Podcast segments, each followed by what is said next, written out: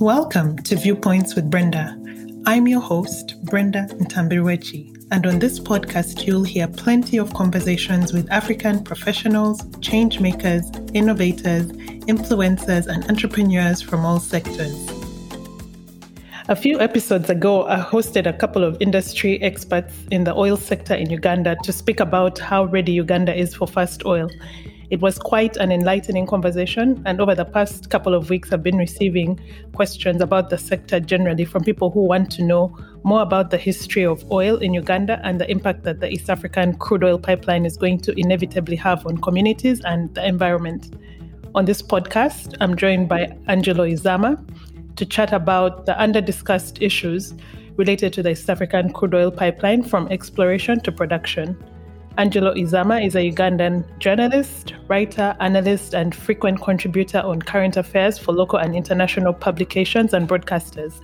Angelo's interests have spanned national and regional security, political economy, and international organizations, as well as rights associated with free expression. He's presently researching a book on the political economy of decision making in Uganda's oil sector and is a co founder of Ugandan think tank Fanaka Kwa Wote as a recipient of several fellowships, including the Knight Fellowship at Stanford University and the Open Society Fellowship.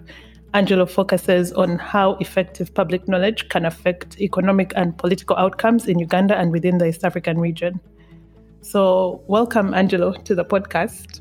Thank you very much. Thank you for hosting me for the longest time, I was under the mistaken impression that oil exploration began two decades ago until I spoke to you. Could you tell me a little bit more about the history of oil exploration in Uganda? The interest in oil in Uganda actually did not originate from Uganda. This was the result of Uganda being a colonial territory and the value of oil being important to the global powers at the time, Britain being our overlord, and particularly for Britain, that oil had come to replace coal for running Britain's ships and war vessels. So the Admiralty in Britain, or the United Kingdom for that matter, decided to pass a law in England uh, that made oil, first it was, coal, but then they made oil subject to the crown. And so this came down through to the colonies as policy that uh, anywhere in the British dominions where there was oil, that oil would be reserved for the crown. And it's very interesting back and forth actually between the colonial establishment, particularly the uh, secretary for the colonies and then the governor of Uganda, about how to bring this particular policy to bear on Uganda. Since Uganda was the seat of the colonial government, they decided ultimately not to pass a law and subject the Kabaka of Buganda to these terms because the 1900 agreement was seen as an agreement between equals. But the British by that time had already come to the conclusion that the oil wasn't in Buganda anyway, it was in Bunyoro.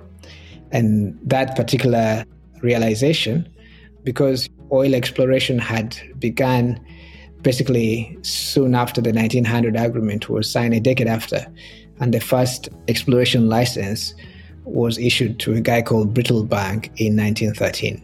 one thing that is useful, I think, in the case of Uganda is that both the British government and the first director of petroleum who sat at Entebbe called E.W. Wayland had decided that the commercialization of oil would wait until the government itself, that's the British authorities, and then later it became a policy of the post independence government, that commercialization would wait until the Ministry of Energy or the Department of Geology, Survey and Mines had done the work to establish the quantities of oil.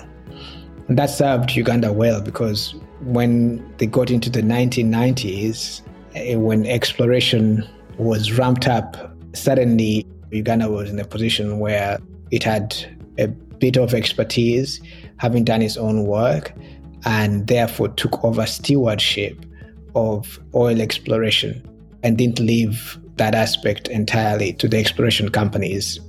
Interesting. So, at what point did they discover that the oil was in Bunyoro?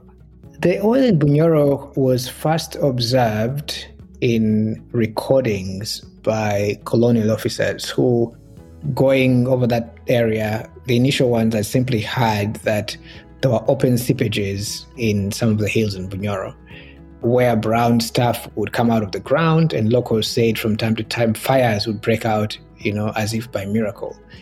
And so the colonial authorities were pretty diligent about it. So they eventually figured out this is oil and then dispatched a couple of experts, geological experts, to try and establish the nature of the geology of the area and whether or not it was possible that oil of substantial quantities would be available in that location. And a couple of studies were done.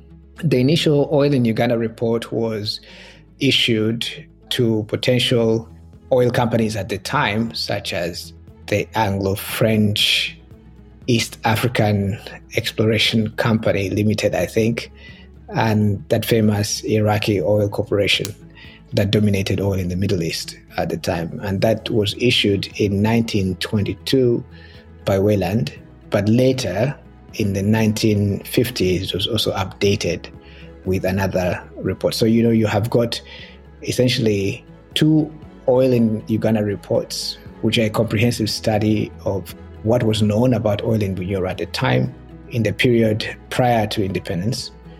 And then later, after independence, exploration continued, and the Department of Geology, Survey and Mines issued an annual update actually almost every year until 1978, I believe, was the last year there was a report issued.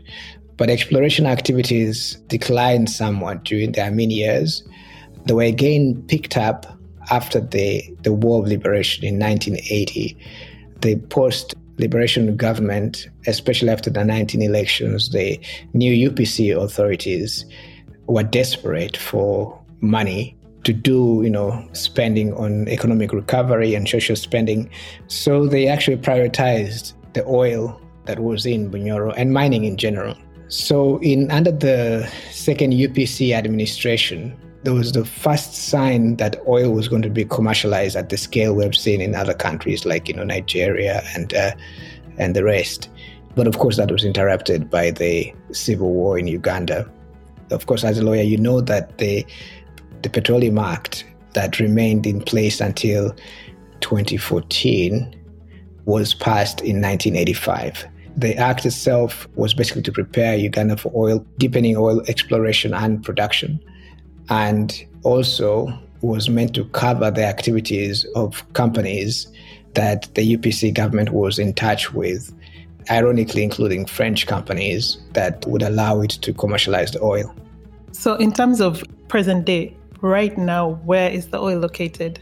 Almost all the oil is located in the Albertine region, and that kind of straddles the western border way into West Nile in Uganda the bulk of the oil is covered in parts of Nwoya and Namur.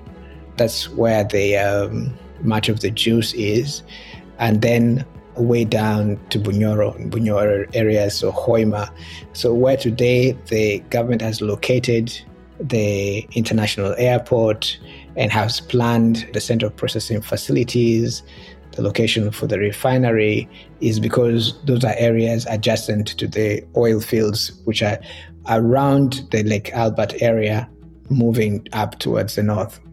The history is really quite interesting. Do you think that there's been enough sensitization and planning around the social impact that the pipeline is going to have on the communities on its route?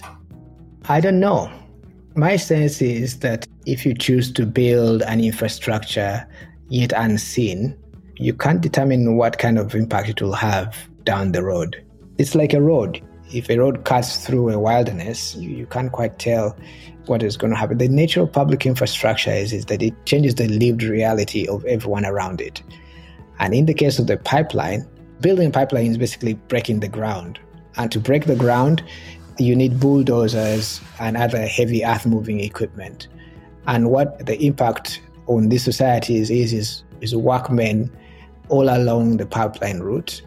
The land has been acquired and the community is pushed outside the perimeter of where the pipeline is going to pass. It's more like a road project. In the future, the communities remain excluded so that the pipeline is undisturbed. And so it will be there, but for, for most of its journey, it's going to even be a submerged pipeline. So in other words, it will be under the ground or in the water. So we won't see it physically.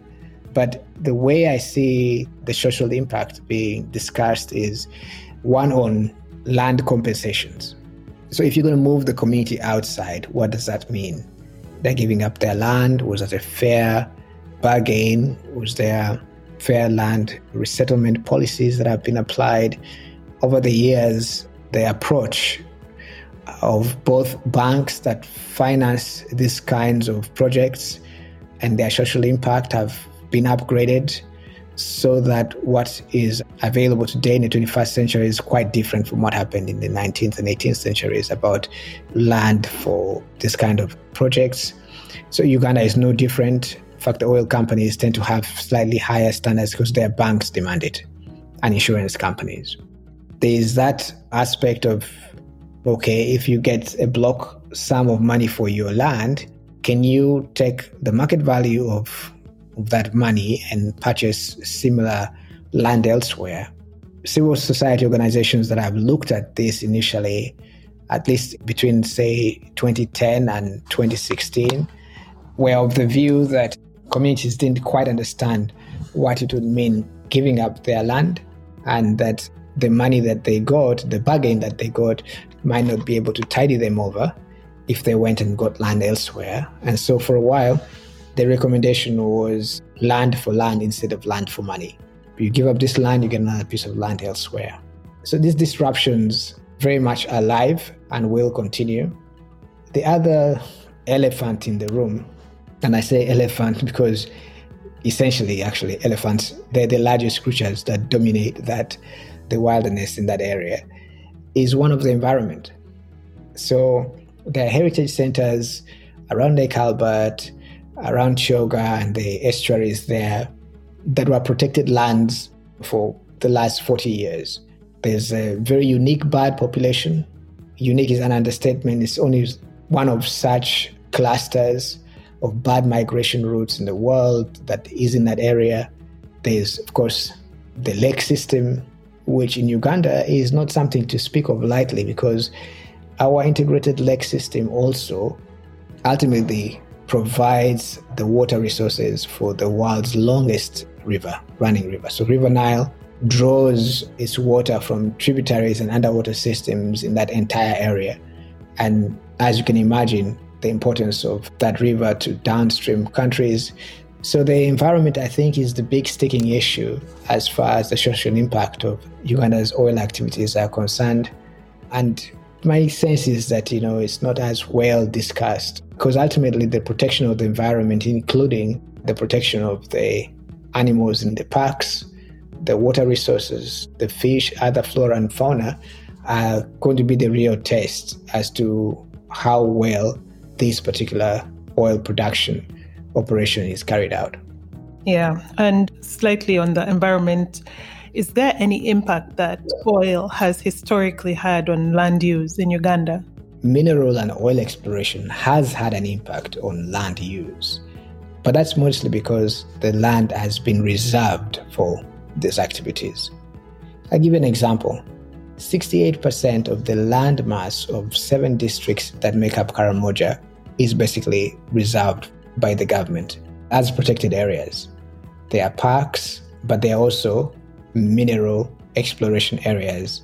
So if you take the mineral exploration areas, gazetted areas, you add the areas reserved by the Wildlife Authority, the National Forestry Authority, and others, I think you may have only 28% of land in Karamoja overall available for habitation and farming and other things you can imagine this is very radically different from where Karamoja was, say, 60, 70 years ago, when the people in that area could roam freely.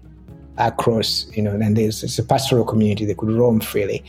So that's just a snapshot of the nature of in which these activities interrupt. But if you come to Albert, the Albertine region, historically the interest of oil by the British authorities and the post colonial government has meant that the Bunyoro area has been, you could say, within the government's radar. So there's continuous civil service surveillance of what's going on in Bunyoro. Of course, it's not always been a very good history. The most vicious wars of attrition fought in British colonial history was fought, you know, between Chwa Kabalega and the British authorities. In fact, the scorched earth policy that has been applied in other parts of the world, most recently in northern Uganda with the Northern Uganda War, uh, you could say it was pioneered in uh, Bunyoro by the British to deny Kabalega and his supporters any ground. So Bunyoro was uh, devastated by that war. And then later, of course, because Bunyoro is under this kind of surveillance, there's exploration activities that are going on and so forth. My sense is that the planning for these areas has always had oil at the back of the activities of government officials. The way the government has approached the political economy in that area, as you know, when oil was discovered, a Ministry of Bunyoro Affairs was created to take care of the state society relations in that place, where the government has gazetted areas for exploration, so exploration acreage. It also has to guarantee whoever is the successful concession winner that they can do their activities there uninterrupted. So that means that there's a security blanket in those areas, and ultimately it leads to interruptions of one kind or the other. I'm excited to learn more to see what's happening in the sector. And I wanted to thank you for coming on to the podcast and just for answering some of these questions that we've been receiving over the past couple of weeks. I want to say something finally about this long suffering book that I've been writing. Yes, please go ahead. it is also because of the unique place of Uganda in the recent history of oil exploration, oil discoveries. As you know, that Africa and several other third world environments have been defined as being generally cast by oil, as if by design. In Uganda's case, a couple of unique things, which I will go into the book. One is the extreme delay between when oil was discovered and this period we are, we are in now. That's like in excess of 15 years. Most countries that discover oil, often that go generally in the direction of the bad news, such as Nigeria or Equatorial Guinea or Angola, they tend to take their oil to the market pretty rapidly within a period of about four to five, four to six years upon discovery of oil. In fact, the period I was referring to when Uganda decided to upgrade its oil governance legislation between 2012 and 14, the Nigerian oil industry had been operating, you know, basically for 40 years and they hadn't upgraded theirs. So we had not sold, neither had we even pumped a single barrel of oil for sale when we upgraded our oil legislation. While Nigeria, that has been producing since the 1960s and 1963, when Uganda just got an independence, just I think in the last four years, and it's not complete, have upgraded their oil legislation. So Uganda has a, is, is the country of contrasts, and the political story there is interesting, which fascinates those of us who study the country. One of the questions is if you needed oil so badly, you are, you know, taking in debt, you have financing large infrastructure projects, your country has been tagged as autocratic or illiberal and therefore falls in the category of countries that typically would take the oil and finance large patronage systems and what. Why is this oil sector basically not following that path? Is one of those questions that I'm trying to answer. That is a long way of saying that some of the expectations about where Uganda is going to go with oil will not fall neatly into how we understand oil in Africa, is what I'm saying. Even now, I think that most people are sort of behind the curve, and the conversation for the general public is, oh, you know, this oil has taken forever, it may not happen. Has the final investment decision been taken? If you look at what is going on in the sector proper, there are hundreds of companies that have been assembled under the National Supplier Database.